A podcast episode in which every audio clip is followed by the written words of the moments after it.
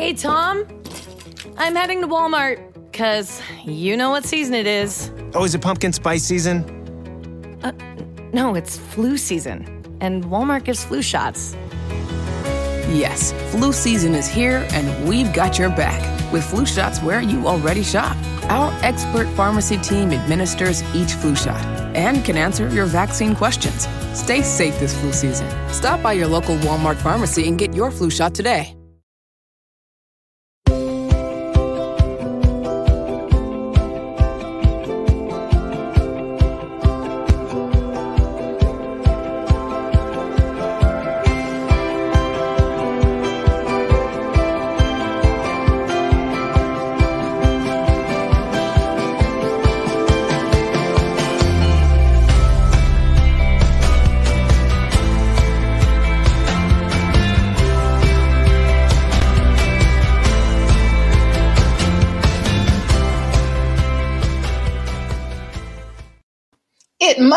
Thursday. Welcome to Learning Unwrapped, a talk show about your most important life skill, learning.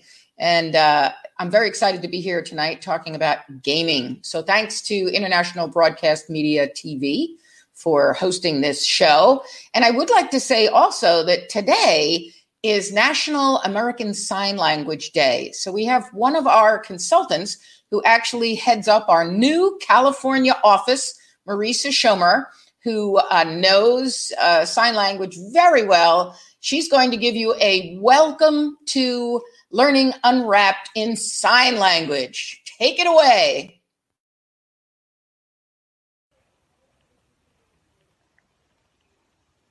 Happy National ASL Day. And you know, something I learned this week that she taught me is that in sign language, so this is I, and then um, this is L, which then stands for love. And then this is Y for you. So when people go like this, I love you, a lot of people use that, but they don't realize where it came from, that it's actually a combination of I love you. I can do that, right? I love you guys. Thank you for being with me tonight, live audience. And now let's bring in the guests. If you are here with us live, remember to use the comments and just jot down whatever you want. Say hi as the guests come in. Uh, you can ask them questions. So it's a wonderful thing. All right.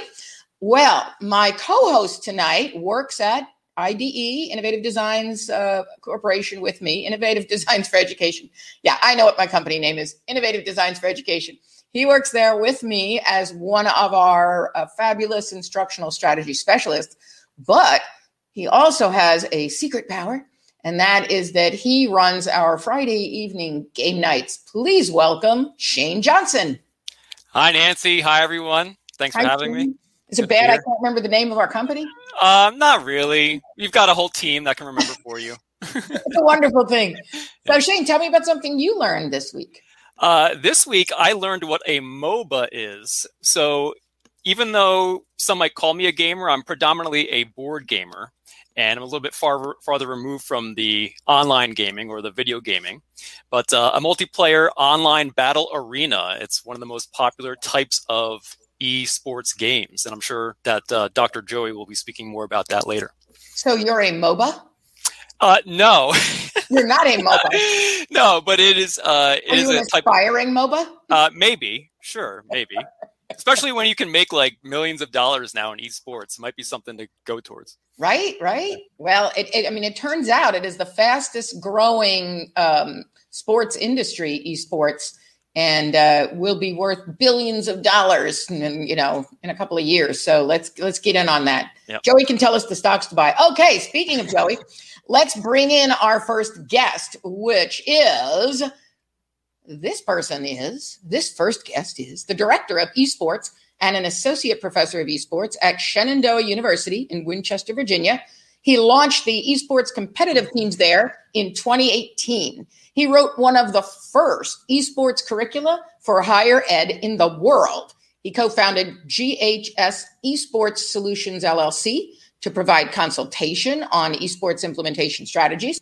He co-hosts the Press Start radio show. You know, this is where I want to say, and in his spare time, uh, he serves on the board of directors of the National Association of Collegiate Esports and the advisory board for the Worldwide Scholastic Esports Foundation. Please welcome Dr. Joey Gawrysiak. Wow. Thanks, Nancy. Thanks, Shane. Uh, yeah, I, I, love this. This was awesome. And so was the MOBA. Shane, awesome. Glad you're getting into the MOBAs. There's so many more genres to go over, though. Yeah. So, um, Joey, please tell us something that you learned this week. This is an interesting one. So, something I learned this week is that John Malkovich made a movie back in 2015 that doesn't get released until 2115. It's called 100 Years, and it's going to take 100 years for it to be released. So keep an eye out for that one if you're still around by 2115. Wow. Oh, that's that's. I guess that's the new version of you know when we have kids build a little time capsule and bury it out in the schoolyard and dig it up three years later, right? It's crazy. Yeah, it exactly is a new kind of time capsule. So I'm excited to see the preview because I don't know if I'll be around to see the actual movie still. I don't think anybody will. Be around still. I don't even know if the media will be around to show that type of media. I mean, who knows? Who? Yeah. 100 years? I mean, can you imagine 100 years from, or I guess you know, 94 years from now, whatever it is? That's it's just crazy. Well, I, I was cleaning out some uh, closets and had boxes of five and a quarter inch floppy disks, and I'm like, oh, we're not getting Time, times have changed, Nancy. I know, I know. All right, well, Joey, we are looking forward to hearing you talk more about esports at the university level, but we're going to bring in two more people before we do that, so that you have some friends to talk to. Um, our next guest is also at a university. She's the associate professor of computer science at Coppin State University in Baltimore, Maryland. Her research topics include artificial intelligence, robotics, and culturally culturally relevant computer science, computer engineering education. She is the founding executive director of Uplift Inc., a nonprofit STEAM education organization. She was the uh, recipient of the 2016 USA White House Historically Black Colleges and Universities Maker and Innovation Challenge and she's recognized as one of the 20 most influential technologists in Baltimore in 2020. Though I hear she actually was born in New Jersey. Please welcome Dr. Lachelle Hatley. Hi, everyone. Thank you for having me. That is an awesome introduction. I enjoyed hearing you. that. I thank you. this is what you get to say. I'd like to thank my mother and my father. Right, exactly. And she's watching. So thank you, Mom. okay. So, Lachelle, welcome. Tell us something that you learned this week. Aside from saying uh, "I love you" in sign language, right, right, I am learning how to use machine learning to trade. We also talked about the stock market, so I'm trying to figure out how to build a bot to trade. Wow, markets, yeah, yeah, wow. interesting. You guys it have- actually works. You guys got some good stocks for us in e-gaming. Will you guys be giving out tips, perhaps? Uh, Joey's well, like, buy some e-gaming stocks. There's tons of companies that are traded right now. Totally, totally. Yeah, definitely. All right. Well, we have one more guest to bring in. Now we've got some people at the university level. We've got Joey in esports. We've got Lachelle, who's actually um, teaching students how to design games. So we're going to hear more about that. And then we have a, a gamification teacher we have a teacher in her eighth year of teaching. Currently, she's a fourth grade teacher at Chasco Elementary School in Pasco County, uh, Florida. And we work in Pasco County, consult there, designing learner active technology infused classrooms or LATIC. So she is a LATIC teacher using gamification in order to teach. She incorporates the use of Classcraft into her LATIC authentic learning units and she specializes in the use of creative and digital arts for classroom instruction and the integration of technology. She loves teaching, learning about nature, graphic novels, dancing, playing video games, doodling. I like that one. and designing learning paths. Please welcome Ayana Shramali. Woo! Hi, thank you. Thank you for that introduction and thank you for having me here. It's great to have you here. Yeah. So, welcome, Ayana. Tell us, please, something that you learned this week. Something that I learned this week. I was thinking about this as everyone else was saying it, and this is a tough question because I learn so much every day. Right. It's hard to pinpoint just one thing I've learned. So, um, my first thought is to think about my students. I learned so much from them. So, I'm going to say um, that I learned that they have no idea what Pong is or a um, like an arcade console. That was very new learning for me. So sad. They learned it that day, though. Just well, saying. Ariana, I'm going to guess that you don't have a box of five and a quarter inch floppy disks around either. I don't, but I did have floppy disk in elementary school. Okay, that sounds good. It sounds good. All right. Well, welcome. And I would like to welcome the live audience. Thank you so much for being here. Uh, you're going to throw out questions, and Shane, my uh, co host here, is going to keep an eye on those because what happens is sometimes when the live audience sends out a comment, we don't actually get it until about 30 seconds later. So sometimes if, if, if you want to uh, give a shout out to someone, throw their name in here because when you just say great point, we never know whose point it was. Um, but if you have a question, I know arcades, uh, but if you have a question, feel free to put it out there. And Shane, you're going to keep an eye on those for us, right? Will do. That's good. I need all the help I can get. all right, so let's go start the conversation. So we're talking about the power of gaming and gaming at all different levels. And what I've been reading about is the fact that, you know, our brains get used to processing information in certain ways and working in certain ways. And that the uh, gaming industry and the fact that children are so into gaming that the millennial generation and generation wise brains are actually being like rewired to think differently, which is going to have significant implications for teaching at the um, you know K twelve arena as well as uh, university. So, how do you see gaming changing kids, or how do you see them reacting to it? Where do you see gaming playing a role in their lives? Who wants to kick that one off? I'll kick it off. All right, Michelle, you're up. so um, first, I think uh, with gaming, uh, you you are inherently having a good time, right? Um, I mean, that's why you play games, and I think that's why it's it's really really powerful when you uh, bring it into whatever it is you're doing, be it learning how to solve math problems or learning how to paint. Um, but one thing I found that was really, really interesting with the students I teach is that they admitted to me they sometimes play games so much that they can't distinguish between reality and the game. So they'll go out in the world for days and days and just realize, wait, this is not a game. And they'll admit that. And they'll admit it. Like I need to, I need to think, get back into reality. That's what they tell me. Like, yeah, yeah. I find that very astonishing. That's a good point because movies have that effect on me. So, hmm. uh, you know, when I go to a movie, and if there's a movie that's like, uh, you know, um, what do you call it, detectives or something, uh, after the movie's over and I go to the ladies' room, I'm like kicking up in the door and going in like this. right. I'm like that with scary movies. Yes. Right. character, you know, and I can imagine. I watch that like as you as you are gaming. Um, I I play a game on my phone called Township, where you are gathering. You're you're um, growing crops and you're manufacturing goods and doing all that. And it's really funny because I will need, let's say, syrup. And then when I'm going shopping, I'm buying syrup because I think I need it. wow. So, separate, Nancy. You got to yeah. separate. but you can see that that would happen. So yeah. how, how, else? How else are we seeing gaming uh, changing or affecting the way we think? Yeah, it, uh, to piggyback on Michelle's point, I think that we're seeing the lines blur between reality and gaming some, and and things like Pokemon Go. That was a huge phase a, a while ago, where it was almost the same. It was reality and it's game at the same time. Makes things a little dangerous. Uh, but to, to go where the power of gaming is and how students are even wired a little differently, the way that we can use gaming is as an educational opportunity because of the passion that students have in gaming. And there is so much that can be learned from playing video games or involved with games that is so much more than just gaming. It goes beyond gaming. You know, it's teaching them soft skills, it's teaching them hard skills, communication, adaptability, all these things that are incredibly important to, yes, working in gaming or esports, but working outside of that too to make productive citizens.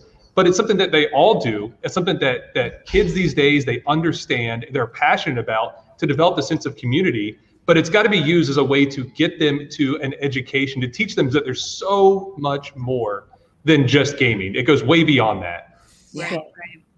Um, I'm elementary level, so I'm seeing the younger bracket of what's going on. And what I've noticed in just the last three classes that I've had, the last three years, well, I would say last four years, um, it's very much sped up. Like their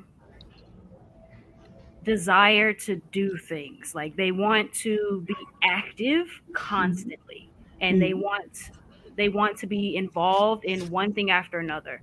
The I don't want to say their attention span is shorter than what I've seen in my like like first few years because I don't think it's attention.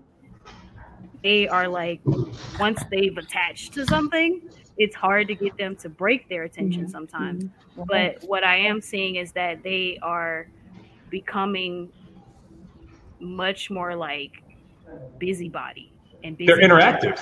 They're interactive too, right? right, Like, They want to yeah, and they want to be interact. immersed in something. and I would add, I saw a comment. involved with Oh, something. sorry. I saw a comment in the chat, and somebody said, "Is that why my son is is misbehaving?" Probably, yes. Um, but I also I also would like to point out that um, you know kids they don't separate their day, right? Like we say, okay, now it's work time. I get off at five, and now it's time for me to relax, and now it's time for me to do this, and we segment our life, you know, weekday, weekend. Kids don't do that. They live every day to the fullest, basically. And so, whatever they're engaged in, they're present. And if that experience was amazing, then they want to continue that to the next experience. Now, if it happens to be that they need to be quiet now, but they just participated in a very loud, rambunctious, awesome time, they're going to likely want to just continue that because it was fun. Mhm. Right. I think it's so true that um, when you talked about the attention span, it, it's, you know, because teachers will say sometimes, oh, the students don't have an attention span. Well, they do.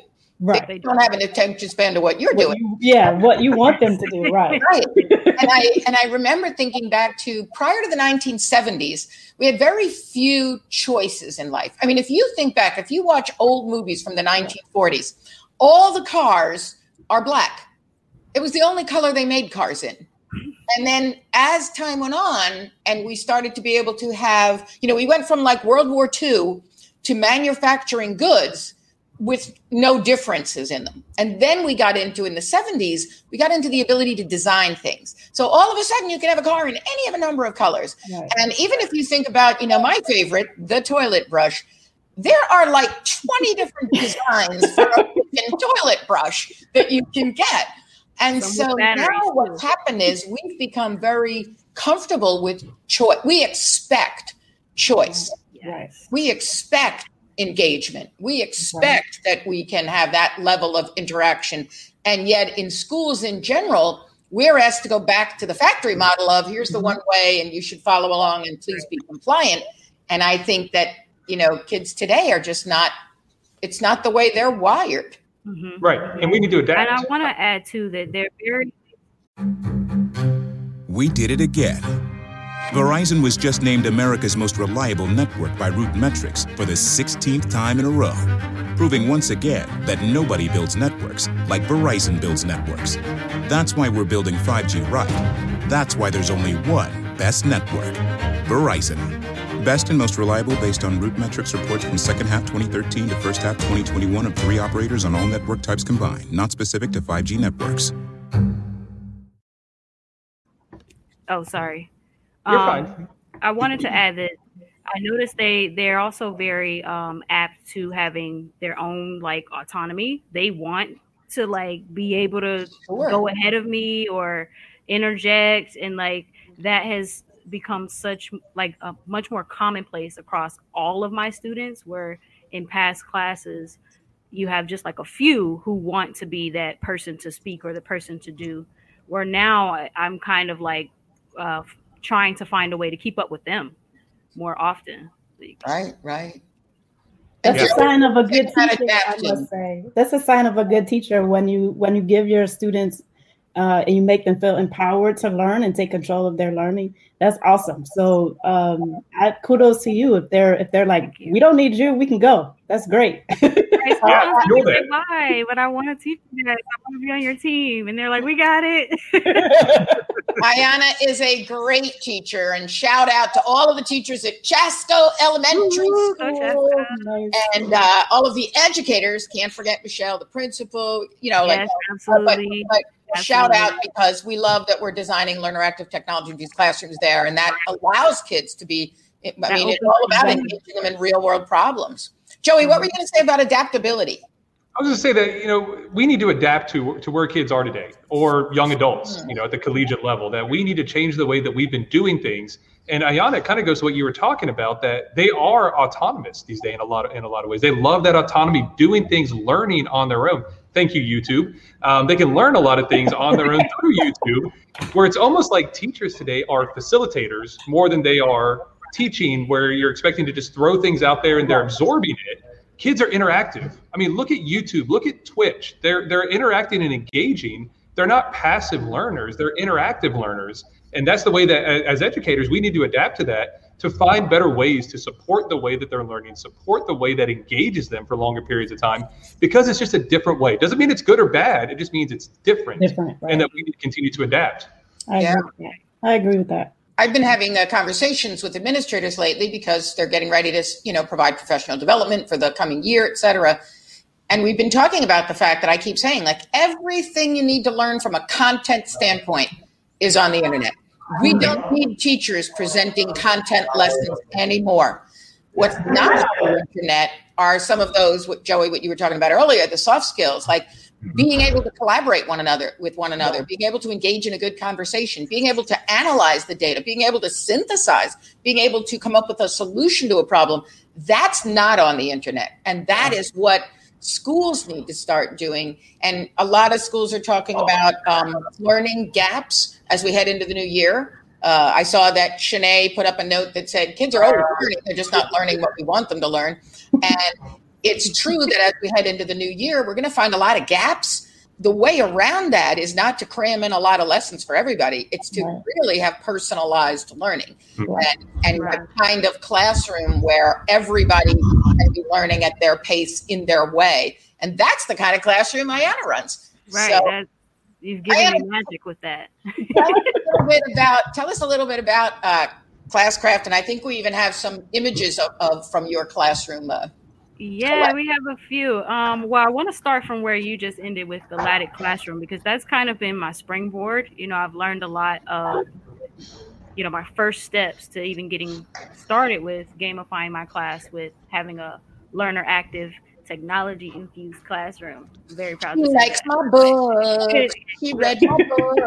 I read both of them, by the way. um, but with Classcraft, I just started that this year.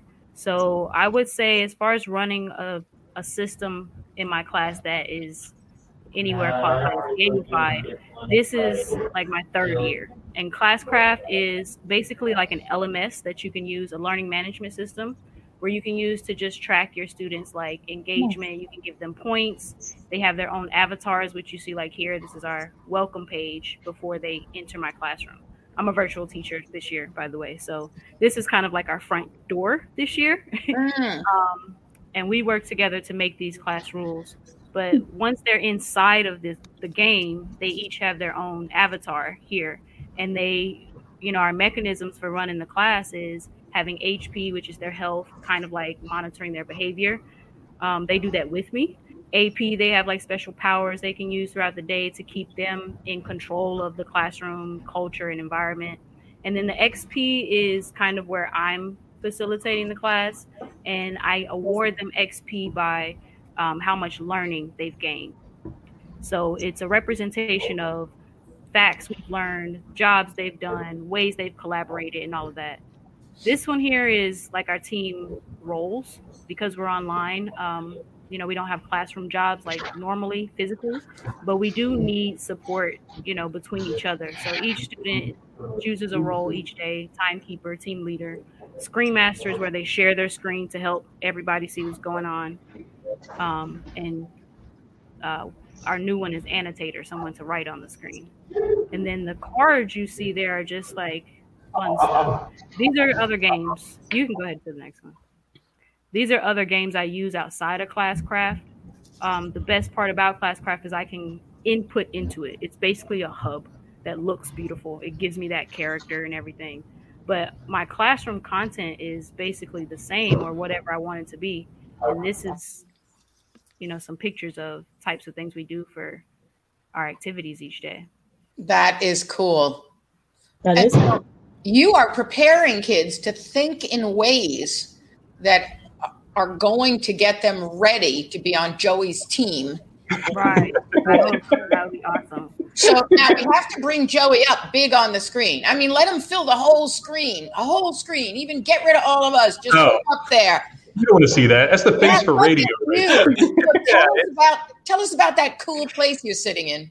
Yeah, the spaceship. No, it's uh, this is the esports arena that I'm sitting in right now, which is a really cool space that we have here on campus at Shenandoah University that acts as a living lab space for our students because esports and gaming is not just competitive here; it's an academic major as well as a minor, some certificates, but it's also professional development. So our students learn how to act and, and be in the industry by doing things here in the arena, running events, producing broadcasts, and everything that goes into esports. So this is the esports arena, spectator arena. We run events in here, like you see right there, uh, high school events, collegiate events. So really, really cool space that is really adaptable. So our students get their hands-on learning outside of the classroom, which is incredibly important for the industry. Uh, for them to get their job, not just learning in the classroom, getting good grades, which is great to get good grades, but also learning how the industry works by getting their hands on and building that portfolio. And it's you know it's more than just running events.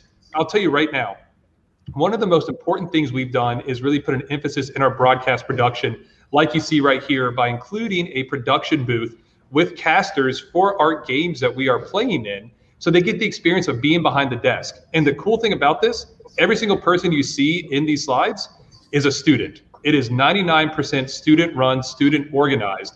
And you see right here, this is a photo op that one of our students did for another one of our students that is in the Madden Football National Championships next next Saturday, April 24th, five o'clock on our Twitch channel.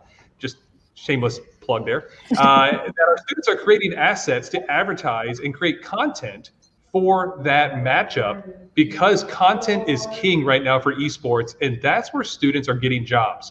And also through partnerships like we have with a professional esports organization in Washington, D.C. called the Washington Justice of the Overwatch League that our students are getting internships. Their administration is teaching our courses. They have professional development for our students. So we're engaging our students in a lot of ways outside the classroom to get them the hands on experiences they need to grow their network and get their jobs, because that is so incredibly important for them to understand as they graduate that it's not just about going to class. It's not just about grades. That's great. But make sure you're doing things outside the classroom while you're at school to separate yourself to get that hands-on learning. So incredibly important. So, Ayana, that's where your kids are headed. Yeah, I hope so. I, I have a couple in mind right now as you say that. Like, You'll have to have them watch the show. Yeah, I think a couple of them are probably here. Um, I in my day with them at 410.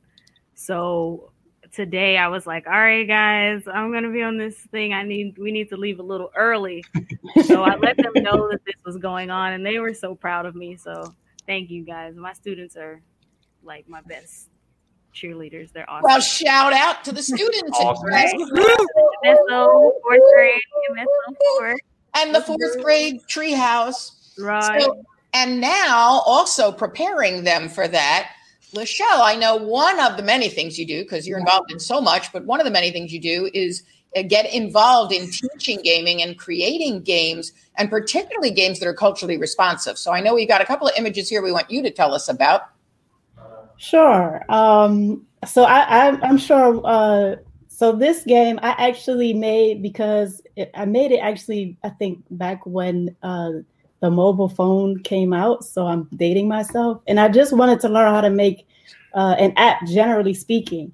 And when I was an elementary school teacher, I was teaching uh, kids how to search the web. And one of the assignments I gave them was searching for artifacts that African Americans had invented or had the patent for. And I still had that data, that information. So I was like, let me just make a game out of that, a quick match game. Let's see how it goes. And so there you have it the Miles and Aisha Black Inventors Match Game. Miles and Aisha are uh, characters that I that I use in my research. The front end is the avatars that you see on the screen, and the back end is artificial intelligence that allows for that personalized learning that we talked about earlier.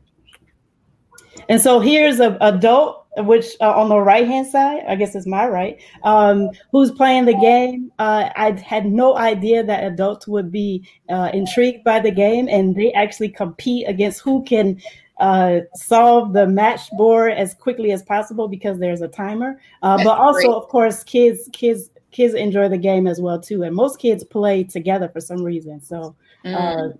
And then I turned that into a puzzle experience, and so which is kind of like a game, but not an electronic one. Uh, especially if you're working with the student, uh, trying to say, okay, well, do this really quickly, or how would you uh, solve the puzzle in a different way?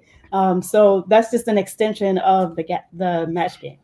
And you know, I was reading somewhere, and I wish I would have captured it to, to share it. So maybe you know something about it. That actually, black gamers are the fastest growing group of gamers.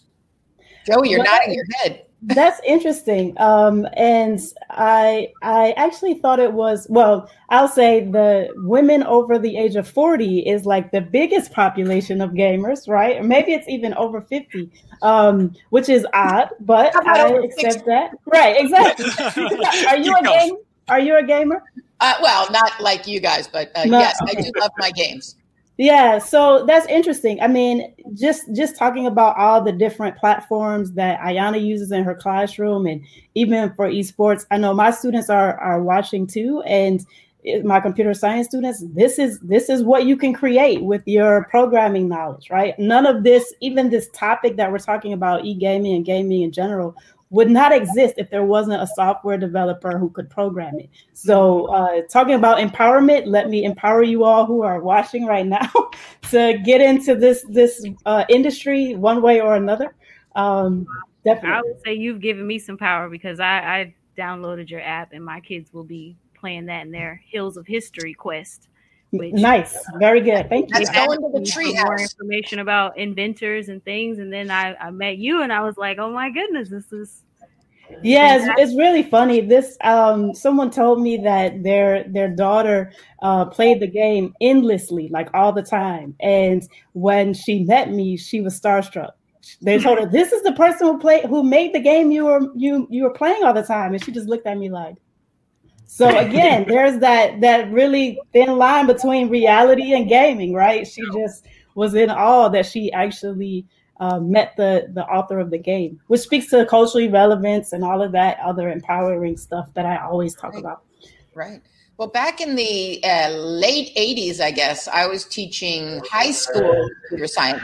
I was teaching C language because I actually was a teacher. I then went into the computer science field and was working as a programmer analyst. And then I came back into teaching because I realized that's really what I wanted to do. Mm-hmm. There weren't a lot of teachers coming back who had a master's in computer science and could program in C language. So I started teaching this class. And I remember we were, um, I was teaching them how to create games. Now, back in the day, I don't know if anyone remembers, or perhaps if you've read in your history books, that there were these things called adventure games. Right. And they were completely text based because we didn't have those right. interfaces, right? So it was like you know you're walking down the street you see this house it, there's a door open and you you know it looks abandoned and you push the door open and walk inside and the door slams behind you and you can't get out. You've got to find the key. And make decisions like right left you know and um, or i guess we actually used east west. But it was interesting because what i did is i had my kid i asked my kids if they wanted to design their own games and they were like yes! So then i gave them two days to play games and I'm like, play any of the games you want, and I just want you to keep a journal of what do you think makes a great game. Then they had to create their storyboards. And then my favorite, and I don't know because this is the way I believe teaching should go. Now that the kids are all ready to create, I'm like, well, go ahead, start programming it. And they were like, Yeah, right. How, how do you get how do you get text on the screen? And I was like, oh, that's the print command. Let me show you how to use that. So then they were like, print command, print command, print command. And then they were like, well, how could you have an object somebody could pick up? It's like, oh, you're going to need a variable.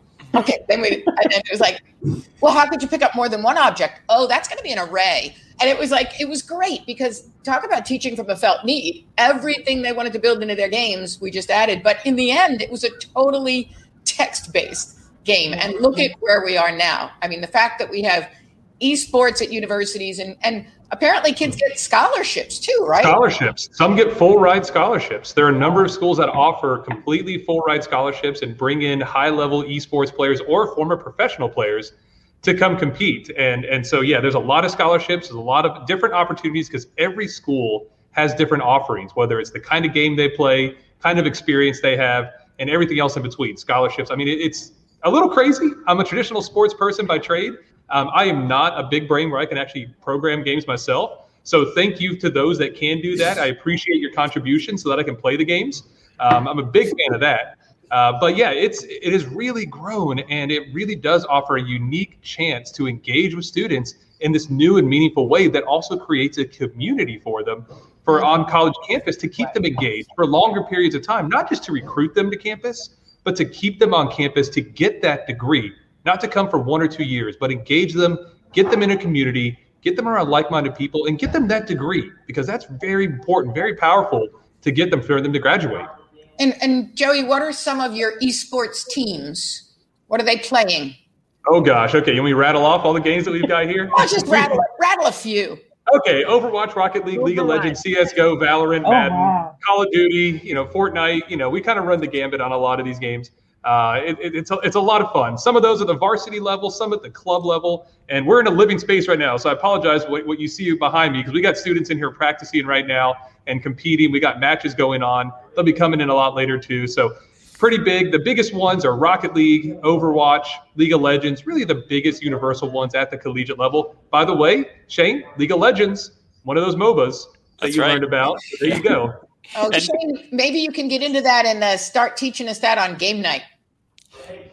Yeah, I'll get working on that. you might need to give me a few weeks, months, years, but yeah, anything's possible.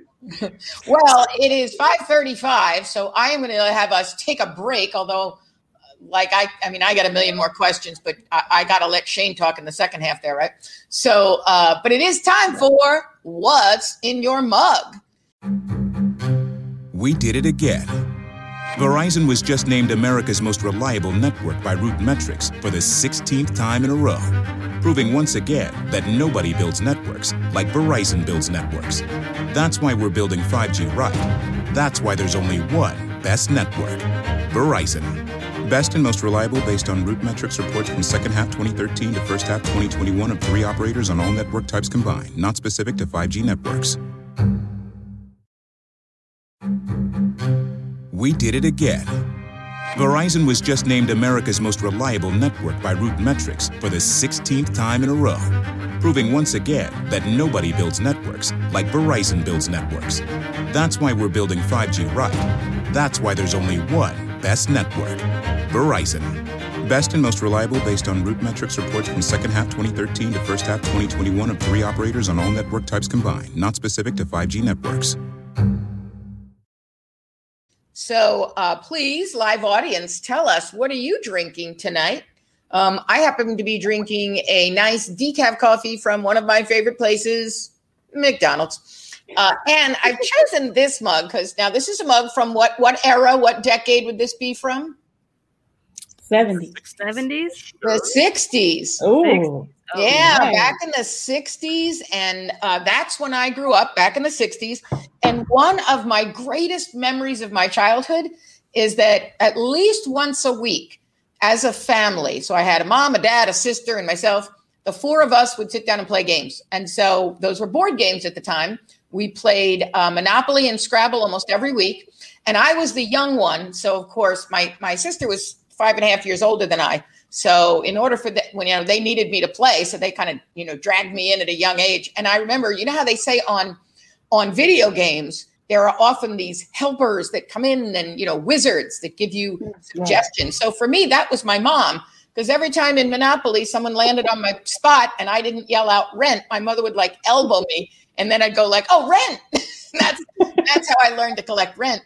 and then um, when they got to the point where they needed a, my sister was going to college and they needed, uh, she had needed to learn bridge.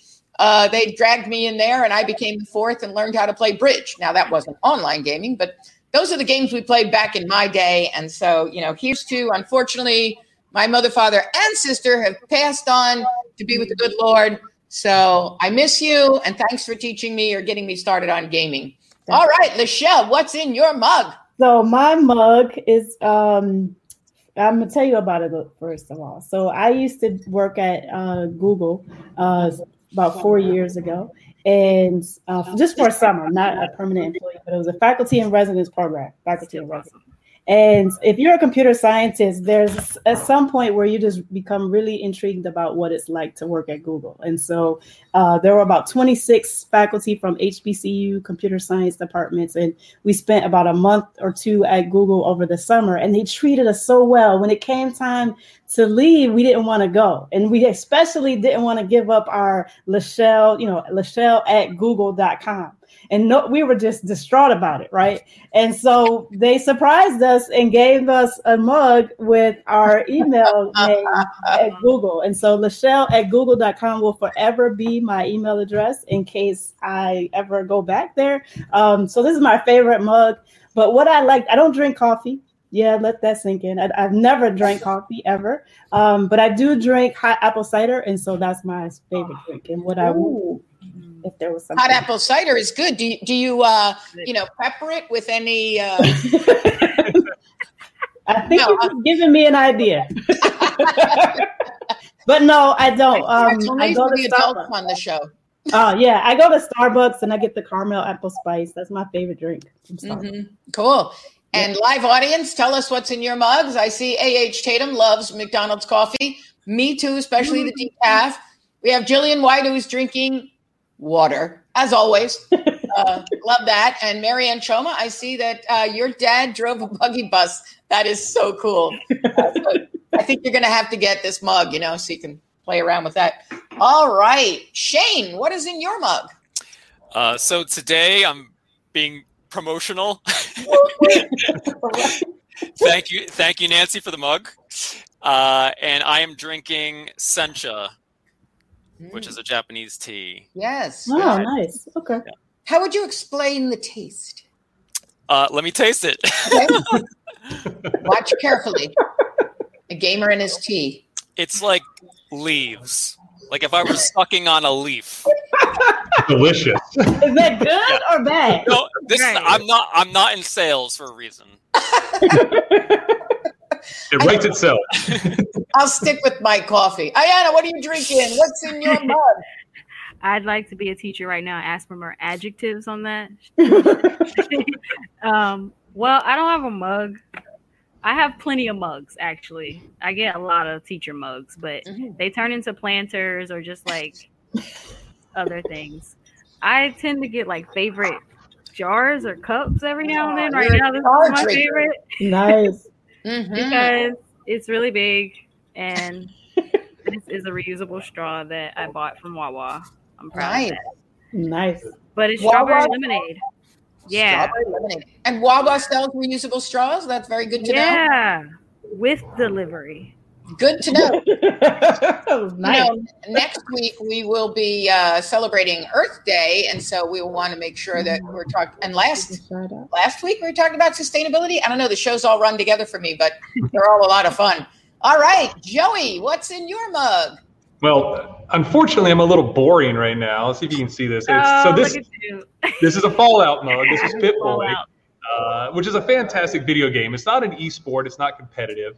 Um, it's just a fun escape, relax, open world, just incredibly fun game that you can put hundreds and hundreds of hours in, and you're not even scratching the surface still. Uh, so if you've ever gotten to get a chance to play the Fallout series, fantastic series of games. What's in it right now is it's I'm boring right now, y'all, and I say y'all. I'm originally from Georgia, not Virginia. What's in it right now is water but it's a reason that's only water right now. So it's a little late in the day for my energy drink. That was earlier. that was about three hours ago. Energy drink every day. Coffee is only in the morning for me and only hot coffee. Cold coffee, can't do it. Can't do room temperature, gotta be hot. Right. And a little later, it would usually be something a lot stronger than this. but it's water right now because this weekend I'm running a 24 hour race that I got to get ready for that I'm going to do Oh, wow. about 20 miles of trekking. I've got 16 miles of canoeing and over 70 miles of mountain biking. So I'm I'm taking it easy until I get done with that. But then when that's over, then I get back to my normal routine and get my stronger things going. But right now it's water because I'm in training. That's going to end real soon after this weekend, and I couldn't be more excited about it. So that 24 hour race is that uh, on video or? Or in real life. No, that's IRL. That's in real life. That is- All right. yeah, it's, uh, I am not ready for it either. So it's going to be an experience to say the least. I bet. Just play a game like you're running, you'll be fine. Exactly. Right My, my stamina. I gotta get my stamina Simulation. stats Yeah. up though. Yeah, yeah. Pre- pretend you're in the game. Yeah, exactly. I wish. I wish. Well, yes, we wish you. Holly says she wishes you the best of luck. We wish you the best of luck this weekend. Thank you. And uh, Shane, why don't you kick off the second half? You got some questions for us? Yes. So to honor the audience, and one of the questions that came up before, I don't know if one of our directors can put it up. It was from Eric House. Uh, it was a question involving AR, which I believe is augmented reality. Um, and the question was around uh, does that blur? Thank you. Um, does it increase the blurring of reality and gaming? And are there any kinds of risks that this might present? So I don't know if any of the guests have any experience or knowledge around AR. It might be able Uh, I can start real quick, and I, I'm sure everybody else knows far more than I do about AR. I know enough to be I know enough to be dangerous, but I mentioned Pokemon Go, the app. That is a form of augmented reality that does blur that line. And there were issues with people walking into the street trying to find a certain Pokemon, and there's real life cars coming down this street that's in Right. real life. So yeah, it, it did cause a lot of issues for a long for a while until they kind of got things fixed. But yeah, augmented reality to me incredibly exciting, but incredibly dangerous. You got to be careful and use it in the right way because it does take what is real, but also superimposes kind of that virtual environment in it.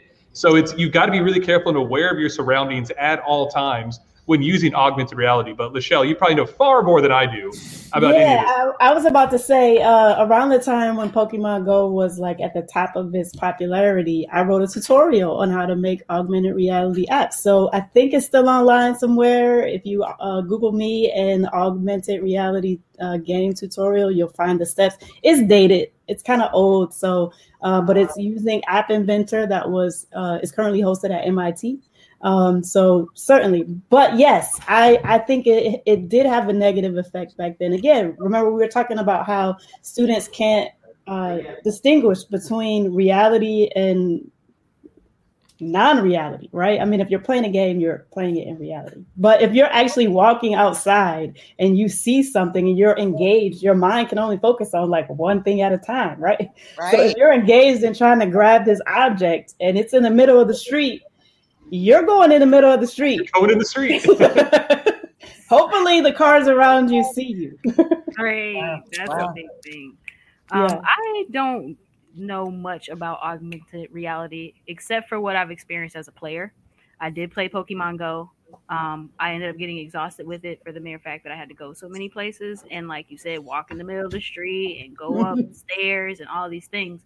And you know, I notice my students they enjoy mixing the reality with gaming because I have used it where um, I'm basically like projecting something onto our table in front of us that is Mm, right. blocks or a creature or you know a marble set whatever it is that i'm trying to simulate you know in their mind so i find it to be very useful if like shane said um, i mean like Yes. joey said if it's used properly you know out in public on your own um, with no one to help you monitor that blurred connection i think is very risky yes because i've done it myself as an adult you know i've, I've tripped over tree roots because i'm looking at the ground yes Right. the pokemon was on the ground but i wasn't really looking at the ground so right.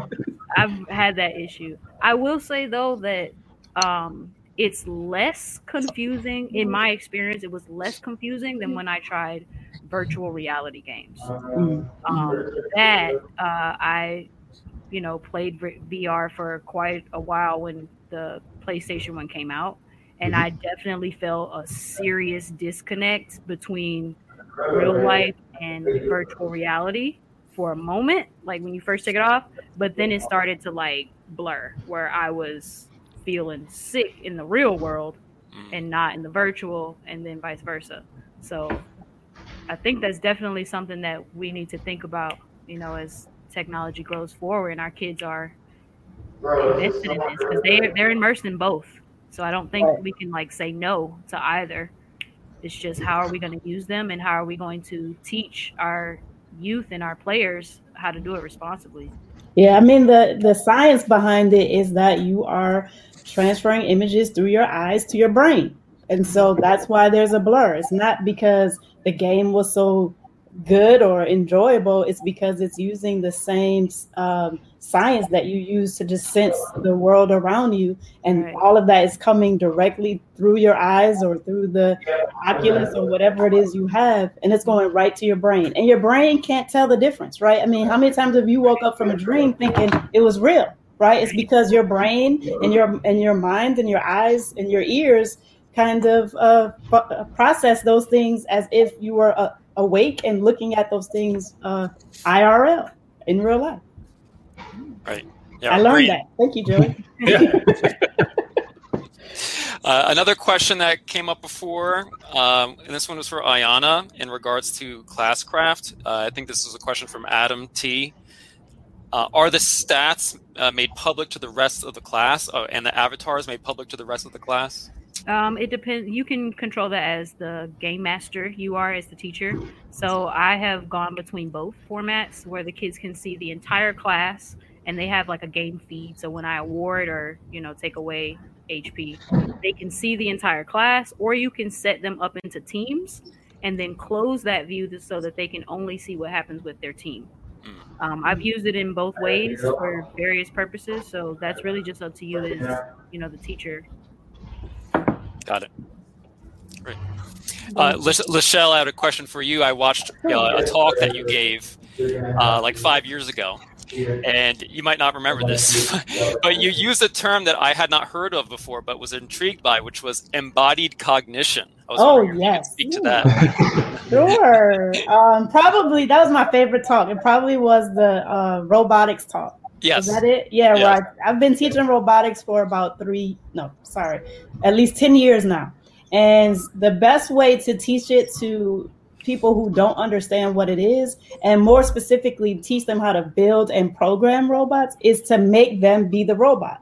And so, um, embodied cognition is you're embodying the role of the robot and you're thinking about what you have to do to make the robot do what it is you want it to do. So, for instance, if I want, if I said, uh, make a robot traverse a square uh, and program what it needs to do, you have, and you're the robot, or a kid is a robot, and you have to tell them, okay, walk straight. Well, the robot doesn't know what it's like to walk. You have to tell it. You have to tell it to lift up its leg and you have to tell it right from left and all those things. And so you're placing the cognition of what's happening in the learning environment into the body of the person. And it's an amazing teaching technique, um, especially when you have to teach somebody how to do something. Love that. Cool. and uh, I use it all the time. It yeah, yeah, that's like to me, like that's beyond hands-on. Yes. That's, that's, I don't know how to follow up with that. How do you? How do I even ask a question here? I don't. I'm like sitting here just like amazed by this. I don't know how to follow that up. I don't know how to ask a question. I'm just like, ooh, tell me more. Yeah, this is cool. Yeah, this is it's it, that is way up here. Way. I mean, that is that is awesome stuff to hear. I love that. We we might need another show just on that topic right? Hey, I'm, I'm happy to help you ask questions and talk and all that. Just let me know. Get the, get Lachelle on your show. We're gonna do that. Get Lachelle on your show. I like that. All right, we'll be back. I can tell. Keep and, going, Shane. And uh, Joey, for you, uh, what is the most exciting thing right now in esports? Like, especially something that the public, who's not um, uh, involved in, in, in, esports or, or watching esports might not be aware of? Oh, jeez. Uh, uh, speaking of another show, do we have? I mean, how much time do we have? so much there's so much happening in esports and it happens so quickly. I mean, it's a, it's a multi-billion dollar industry now. So one of the most exciting things for me is all the new job opportunities that exist in esports and tangential to esports because I see the passion that students have for learning about this field. And it's nice to see that there are career opportunities to keep them engaged, keep them passionate about what they're doing. And as it continues to grow, not just at the professional level, but also the collegiate and the high school, and it's going to get to middle school too, sooner than later, much sooner than later. Yeah. Uh, and recreationally, there's going to be so many more opportunities for students that actually understand the space, not just that they were gamers while they were growing up, but they actually understand how to manipulate the space in a healthy way to teach the right and the wrong ways to engage with gaming. Not doing 12 to 15 hours a day, but using it in moderation, just like all things, mm. to make it so it's a healthy experience that teaches more than just the playing skills. So that's the exciting thing to me is that it continues to grow, grow rapidly, and grow across a lot of different levels to offer job opportunities for students that are so passionate about it that they can have a career that they love from day one after graduation. Love that. and great. there was a note, I don't, don't know if you saw it pop up, but Regina Schaefer said, esports is growing so quickly, it's already in middle school. So, uh, Regina Schaefer, if you want to let the world know where uh, where you're at, that it's in middle school, uh, the entire world can move there. Yeah, yeah there would be a, a rush there. It's a new thing for the for the realtors to bring up, you know. Right, Like, oh, exactly. world is teaching esports. Right, a little practice centers. Get But you know, really, you Okay. learn. I go back to Marc Prensky, who wrote a book, uh, 2006, I want to say, called "Don't Bother Me, Mom, I'm Learning," and it was all about this argument over our kids becoming couch potatoes playing video games. And he, I think, he did a study, you know, through a university that that showed how much you learn in gaming. And I wrote a book a few years back on executive function Mhm. doing my research on that, I realized that um, playing games builds so much executive function. And executive function uh, is pretty much the building blocks of everything, of all academic learning, of social and emotional learning. If you don't have executive function, which is, you know, this part of the brain, you don't have anything. So we really need to build that. And I, I think when I was a kid, my father taught me how to play chess at a young age. And when I became a fourth grade teacher, I set up chess boards in my room and just had kids go and play chess. And so even that level of engaging in a game, and of course, now that we have, you know, the esports, I mean, the games that we have now online and multi-user, you know, come on, Joey, help me out. What are all the Multiplayer online battle arena. You got real time strategy, first person shooters. I mean, you got all kinds. I could keep going too. There's all kinds There of genres. so much. And I don't know if you saw, I have a show, and for anybody who may want to go back and watch a former show, um, you just go to nancysulla.com. All the shows are there. I think it was when we were doing our STEM show, and, and I'm going to ask Carrie, our, our one of our directors, to pop her head in and tell me if I'm right. I think it was when we were doing the STEM show that we had a young man actually create in, um, oh, come on, what's it called? Carrie, you got to help me out here. What is it? It was called. Uh, uh, uh, oh, I forget. Was it a programming language or yes, yes. language? And he like Scratch or something? he created it. No, it's um Unity. Minecraft. Minecraft. Minecraft. Minecraft? Oh, yeah, I think it's Minecraft. Minecraft. Yes, Ca- Carrie's telling me it's Minecraft, and he created this this cute, you know, intro in Minecraft where he was having this conversation with his mother, and she's telling him like, you know, stop playing games; it's going to turn your brain to mush. And he's like, no, you don't understand how much I learn. And it goes through this whole like how Minecraft is going to build, you know, uh, learning skills, and it's true. It's amazing what you can learn. All right, keep going, Shane. Sorry, I get all excited about this. You know, No, there's there's there's we've so got much four minutes. You only have time for like another question or two. Yeah, so um, so something that I found interesting in the research on gaming, and I think a lot of people don't know this because they think of gaming as an individual act. Uh, at least some people do. Uh, was that it can help teams work better together. So I, I'm wondering if anyone can speak to that. How Oh gaming can help, uh, you know, children or, or young adults collaborate better together, cooperate better together. I would love to answer this first. Take it away. As an elementary school teacher, like I have a huge gradient of students between like as far as um uh, academic level and with some of them you know they build personalities being in traditional school settings where they're afraid to make mistakes and it becomes so uncomfortable for them to speak, to try, to fail that they become so resistant. And this year being online, that was like my first hurdle just to get them to show up, put turn on their camera, turn on their voice and do something. So once we started building like our team dynamics and everyone had a responsibility, they needed to rely on each other. So setting up a gaming, you know, gamified like classroom setting really kind of forced all of us in a positive way to think about how we related to other people and how they relate to us. There's certain like activities and parts of gaming that you just can't do without hearing or seeing mm-hmm. another strategy happen. Like it's a cause and effect situation all the time. And it's really gaming opens it up to everyone. It doesn't matter your right. race, yep. your age, like whether they have disabilities. None of that has hmm. impeded, you know, us going forward with a gamified class. And I see that so strongly having students who, you know, I have students who have autism, Tourette's, I have gifted students all in the same classroom interacting on a daily, and you wouldn't know. That's awesome. That's awesome. in awesome. classroom, you could point them out because of physical behaviors but gaming has completely made that so much easier for so many of them. That's awesome to hear. I love that. The, the, the, barrier to entry is so much lower compared to a lot of other activities. There are still barriers to entry, uh, and we got to get through that. But I, the teamwork, the communication that comes from gaming, the, the team based games that we have, and you have teams of up to six versus six for the popular esports. You got 5v5, 3v3. They're learning the same things you learn playing baseball, basketball, football at a young age how to work on a team, adaptability, communication skills, mm-hmm. sportsmanship, you know, how to win and how to lose. But that teamwork is absolutely fostered through a lot of gaming. And especially when we talk about competitive team games, literally, you have to work as a team or else you don't stand a chance. I don't care how good you are individually, you have to work as a team and communicate to do anything in it. Yeah. Right. And if that, if the winning award is an A in the class, then everybody, right, everybody right. they're focused and they're ready to go. They don't care about anything mm-hmm. else. They just want to work together to get that A. Right. Or millions of dollars. Millions of dollars helps too.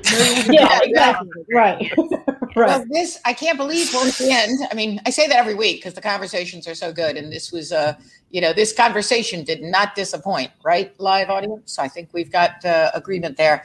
Um, thank you so much to my guests. I'm going to bring you up one by one before we then take you backstage. Stay backstage and wait for me because I'm coming back. But I want to give you your last shout out to be able to say, what do you want to say to the audience here about gaming and the importance of it? What advice do you want to give them?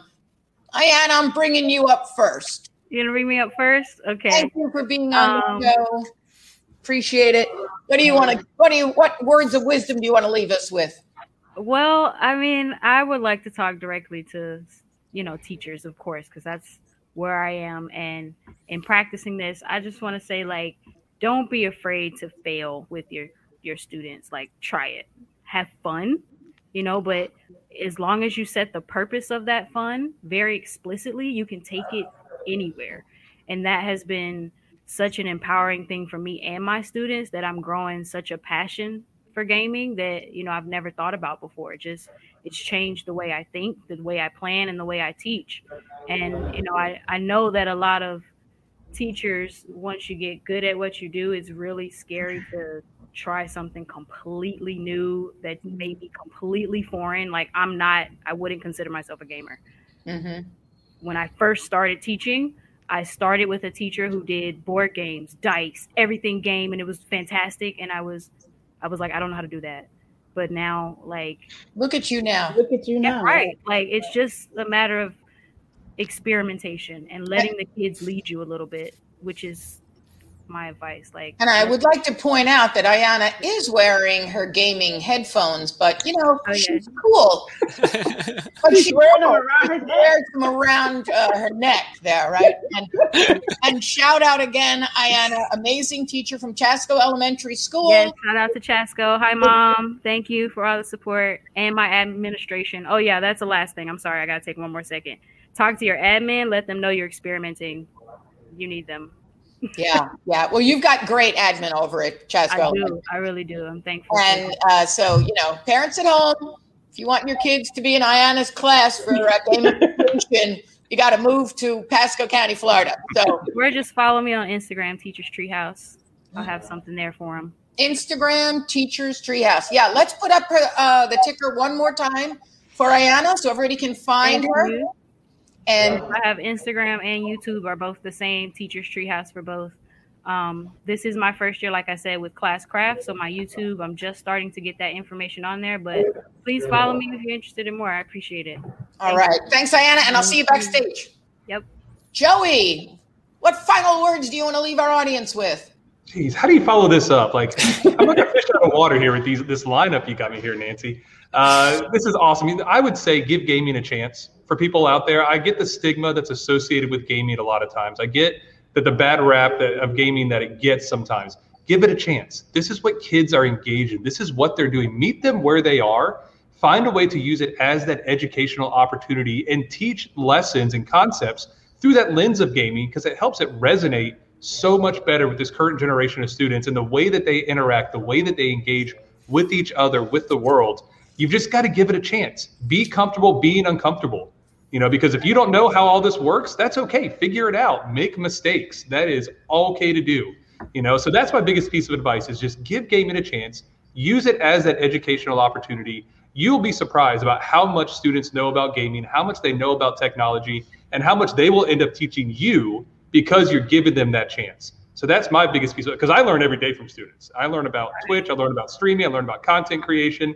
It's amazing the things they learn and can learn on their own and can teach me but you've got to give gaming a chance and use it in a way that creates that educational opportunity for them because there's so much more to gaming than just gaming.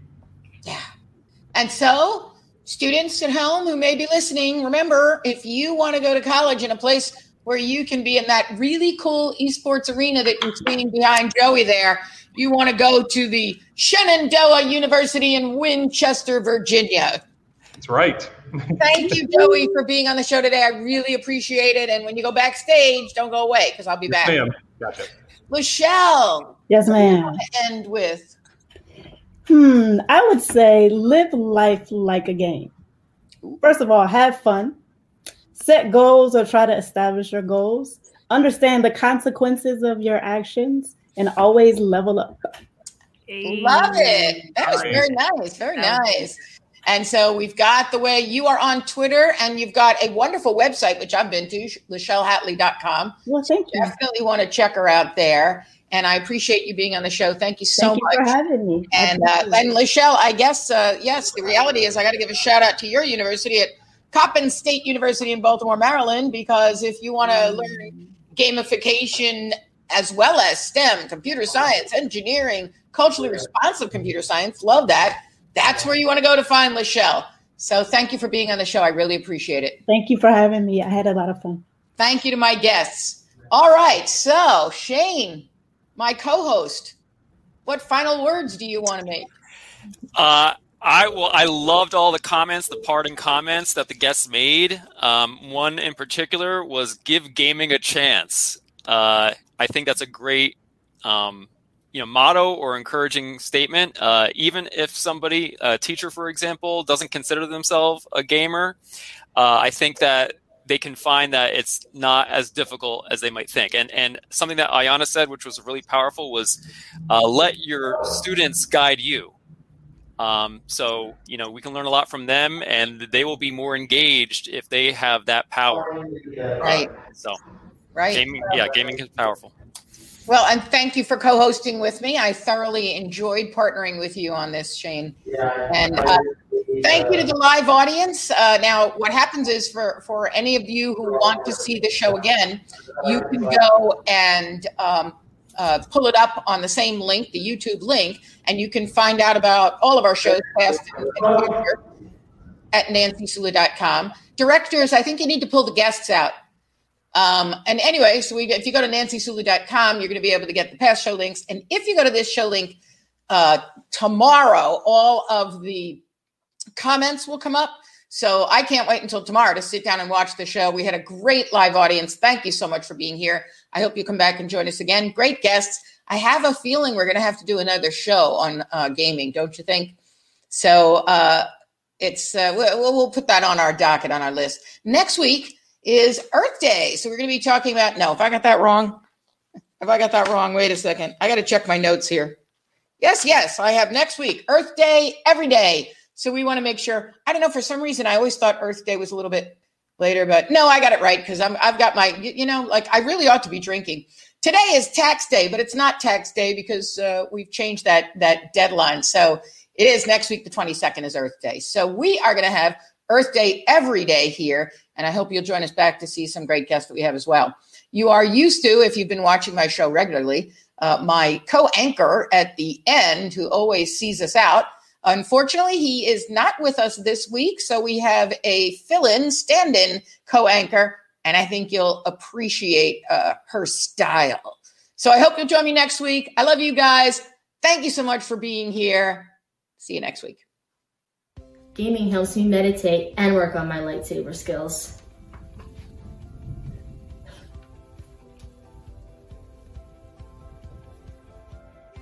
Hi, this is my tablet, and I like to do my animal hair salon. I like to play video games because it helps my problem solving skills and I get to play with friends. Some of the friends I am good friends with today I'm act- I've met on video games. I like to use my Logitech headset since it has great audio. I've also been trying to save up for a Logitech G920 racing wheel and one of their mice. Thanks for watching Learning on Rap. Tune in next week for Earth Day every day.